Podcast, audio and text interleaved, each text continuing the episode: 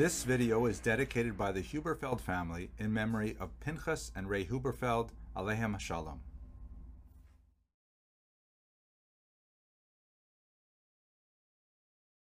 Hello and welcome to Jewish History in Daf Yomi. Today's Daf has a reference place called Ginzak, where the father of Rabbi Yitzchak died.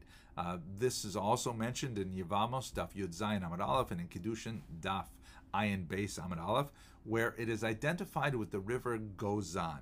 Now, looking at some of the uh, the books I have on the uh, maps of Babylonia from the ancient period, Neubauer identifies this city of Ginzak with a very similarly named Ganzak, which was the capital city of a region called Media Atropatene. You can have a look at it here. Uh, as you can see, it's it's bordering to the north of the Talmudic region of Mesopotamia, right on the Caspian Sea, butted against the Caucasus Mountains and, and next to uh, Armenia. And Ganzak is right there in the center. Now, it's fascinating because this was actually an extremely important city in ancient Persia, very important during the Sasanian periods.